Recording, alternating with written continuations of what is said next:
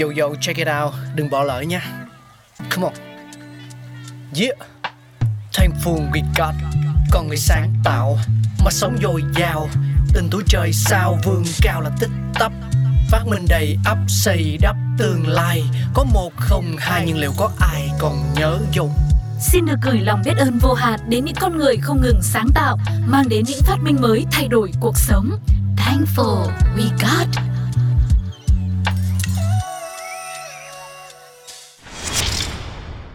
Xin chào tất cả các bạn thính giả của Pladio. Chúng ta đang gặp nhau trong chương trình Thankful We Got. Và ngày hôm nay hãy cùng tìm hiểu về một món đồ chơi mà rất nhiều người yêu thích, Đặc biệt là các bạn nhỏ. Đó chính là gấu bông. Gấu bông là một loại đồ chơi nhồi bông mang hình dạng con gấu. Món đồ chơi này được phát triển độc lập bởi nhà sản xuất đồ chơi Morris Midtom, Hoa Kỳ và Richard Stipp, Đức trong những năm đầu thế kỷ 20.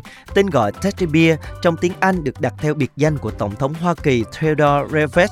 Thời kỳ đầu, người ta cố gắng làm gấu bông sao cho giống gấu thật với mõm rộng và đôi mắt tròn nhỏ. Gấu bông thời nay thì thường có mắt to hơn, trán rộng hơn, mũi nhỏ hơn và có các đặc điểm giống em bé sơ sinh để tăng cái độ đáng yêu của nó.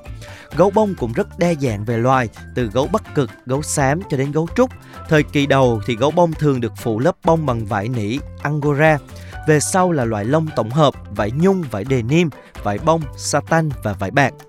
Kể từ khi ra đời cho đến nay thì đồ chơi gấu bông đã trở nên phổ biến trên khắp thế giới là món quà tặng thường gặp dành cho trẻ em và cả người lớn. Tại nhiều quốc gia, thậm chí còn có bảo tàng về gấu bông. Tổng thống Hoa Kỳ Theodore Roosevelt có biệt danh là Teddy, là người yêu thích hoạt động ngoài trời và đi săn. Tháng 11 năm 1902, ông có chuyến đi săn ở tiểu bang Mississippi qua lời mời của thống đốc Andrew Logino. Trong khi đa số các bạn hữu đều bắn được con thú nào đó, thì Roosevelt bị báo chí đưa tin là chẳng săn được thứ gì.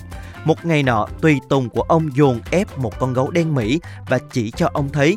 Tuy nhiên, ông đã từ chối bắn con gấu đã bị thương và ra lệnh cho người khác giết nó vì mục đích nhân đạo.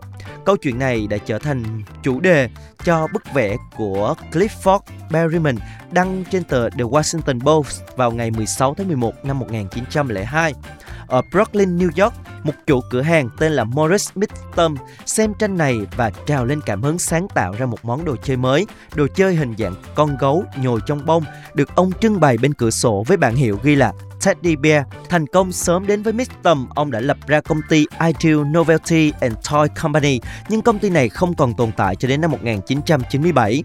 Cùng thời gian đó ở Đức thì công ty Steve độc lập sản xuất ra gấu bông theo mẫu thiết kế của Richard Steve. Tháng 3 năm 1903, khi Steve trưng bày món đồ chơi tại hội chợ đồ chơi thì được Herman Beck, người mua đến từ George và Company ở New York, nhìn thấy Bớt đã đặt 3.000 con gửi sang Hoa Kỳ.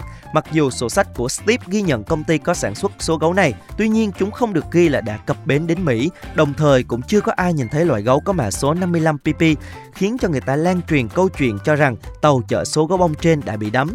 Tuy vậy, Gerton Bridfer, tác giả của bốn cuốn sách viết về gấu Steve, cho hay thực ra câu chuyện này chỉ mới xuất hiện vào năm 1953 và có lẽ loại gấu 55PB không đủ bền để tồn tại cho đến ngày nay. Tuy Mistom và Steve cùng sản xuất gấu bông một khoảng thời gian gần như nhau, song cả hai đều không biết đến sáng tạo của người kia vì thông tin liên lạc đôi bờ Đại Tây Dương thời bấy giờ vẫn còn rất kém. Đó chính là nguồn gốc ra đời của chiếc gấu bông.